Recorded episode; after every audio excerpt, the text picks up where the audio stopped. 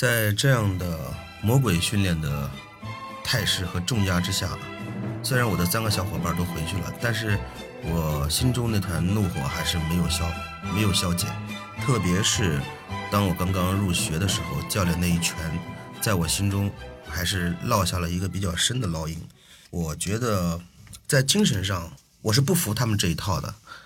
呃，你你老百姓欺负我们也就算了，你你这个呃机构练拳的这个组织，呃里面的人或者教练也带有这种有色眼镜来看我们的话，我就很不服气。我一定要在你们这儿学有所成，啊，让让我自己的成绩来说话，来让你们佩服我。我当时的想法就是这样，再苦再难，我练，我坚持下去。就是这么一个想法，但是想法归想法，现实还是很残酷的。他们的那些学员，尤其是比我更加练得更加呃勤奋、身体素质更好、时间更久的那些老学员，呃，在跟我对战的时候，啊，这里我再解释一下，在我们国内的道场啊，就是若干年之后，我我再回回国，我还依然没有放弃空手道的练习，我还是在练。他们的这个每次的实战啊，就是国内是不太重视实战，呃，不是每次训练都都有实战的训练，呃，而是根据需要，比如说有有打比赛了，那么集聚集训，集中个一两周或者一两个月啊，都还算比较长的了，这个集中一段时间去专门去练实战。那么在白俄那个地方，我们我们的那个道馆练的时候，是每一场练习。每一次训练，实战必练，而且是比较重头的一个安排。那么在这种情况下，当我面对比我高的那些水平高的那些大师兄，呃，当然了，都是俄罗斯人啊，都是本地的战斗民族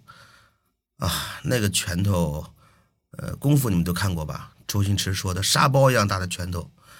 我身上 就挨了几千几万下都不止。当时我就记得，就是胸口啊、两肋啊、大腿内侧、外侧，啊，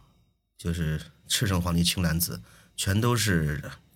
全都是这个爱的痕迹，是吧？痛感非常明显，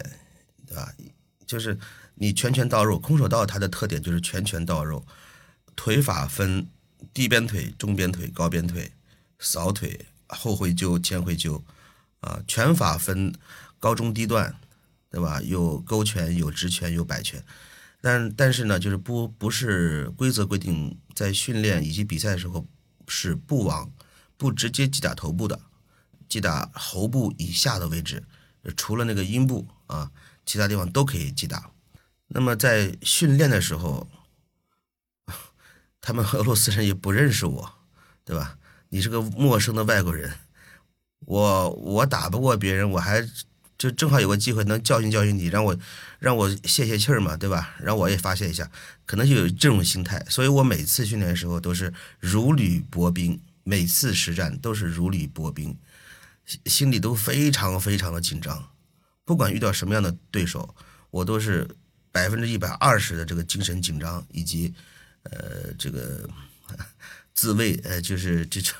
所学的这些知识和这些力量啊都发挥到极致。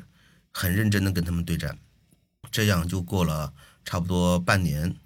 我我的身体素质有了很明显的提升，因为当时我自己在宿舍也默默的压腿呀，呃做俯卧撑、仰卧起坐，那个时候只能是靠业余时间去补弥补我这些在体能上的差距，否则的话，你每次训练不就只剩下挨打了吗？这是很明显的事儿，啊，半年之后我的身体素质有了一定的提升，这时候再跟。之前的那些呃师兄在对对战呃对打对战的时候就不那么的狼狈了。我印象中很深的一次，有一个绿带的一个小伙子叫，应该是叫基马，有个绿带的小伙子，大概身高在一米七五左右，年龄不大，肯定是比我小，呃，但是身体很强壮，很灵活，拳脚非常重，在我每次都特别的。不希望跟他对战，因为他很厉害，但是每次逃不过，因为我们是车轮战，每个人都会面对一次机会。在前期的这个训练当中，我是对于他来讲，我就是一个人肉沙包，啊，无力反击的人肉沙包，而且身上还有很多肥肉，打上去手感也不错，基本上就可以这么理解。我是在一直是在默默的忍受，啊，我心里一直想，有朝一日我要报仇，心里内心的小想法，啊，半年之后，当我的水平有了一定提高的时候，有一次我印象很深，在实战的时候又遇到他。他呢，像以前一样，把头仰得高高的，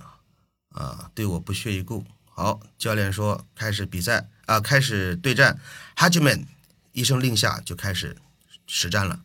开始实战呢，一开始前半段我还是很谨慎，很谨慎的防他的拳，防他的腿，然后司机去进攻，但是也不是特别积极，因为我一直在寻找机会，节省体力。每一次对战大概。循环下来，总的时间时长大概可能要到十分钟左右，所以你要很合理的分配每一个对手的体能，你消耗的体能。如果是你一开始打得很猛，到最后没有体能了，那最后几个人就就把你当成软柿子捏了啊。那么我我会注重体能，但是对面对他的时候，我会着重的牺牲一些利益，牺牲一些体能，我会多用一些在他身上，因为不敢轻视。那么对战开始之后，我印象很深，他一记扫腿，一记中鞭腿，鞭过来的时候是在我的左侧，鞭在我的左左胯的这个位置的时候，我我的左手抄住了他的右腿，然后左腿从他的支撑腿扫了过去，他就重重的，没有任何的这种身体的弯曲和防护的这种情况下，重重的拍在地板上。啊，当然了，这是我的本能反应，因为我抄住他的腿之后，我剩下能够攻击的也只能是我的腿去扫他的腿，这种呃条件反射式的进攻，这一腿让他重重的砸在地板上，整个大厅都能听得听得到，我也很我也很愣，我也很很惊奇，我说哎，我怎么我怎么出了一个这么妙的招，能把他击倒，然后所有的队练的队员都往我们这边看。因为那声实在是太响了，可能可能他没有做好充分的准备，把后脑勺磕磕到了，呃，以至于，呃，以至于大概在地上躺了一会儿，大概有半分钟一分钟的时间，才慢慢的站起来。这时候我发现啊，他的眼神看我的眼神变了，不再像以前那么咄咄逼人和高高在上，他的眼神中流露出了一种敬佩的眼光，敬佩的眼神和佩服的眼神。而且最后在我们解散，呃，训练结束的时候，解散的时候，回去换衣服的时候，在退出道场的那一刻，这个绿带的小伙子专门跑到我面前，他的双手握住了我的双手，在跟我握手，然后还跟我鞠了一躬。那个意思就是说，呃，你进步确实很大啊，今天是你实至名归，用实力战胜了我，我对你表示敬佩。啊，就是这么一个一个一个感一个感觉吧，一个一个一个心理的一个暗示。我当时眼神一交流，我就知道他什么意思，内心里可高兴了，特别特别的高兴，我的自信心一下就上来了。从那次是一个转折点，在以后的训练比赛当中，我可以说是有如神助，啊，这个势如破竹，提升的速度非常的快。好，我是大哲，今天我们就聊到这儿。呃，如果你对我的经历感兴趣，请给我一个关注、加点赞、好评。如果您有不同意见，欢迎在评论区给我留言，继续讨论。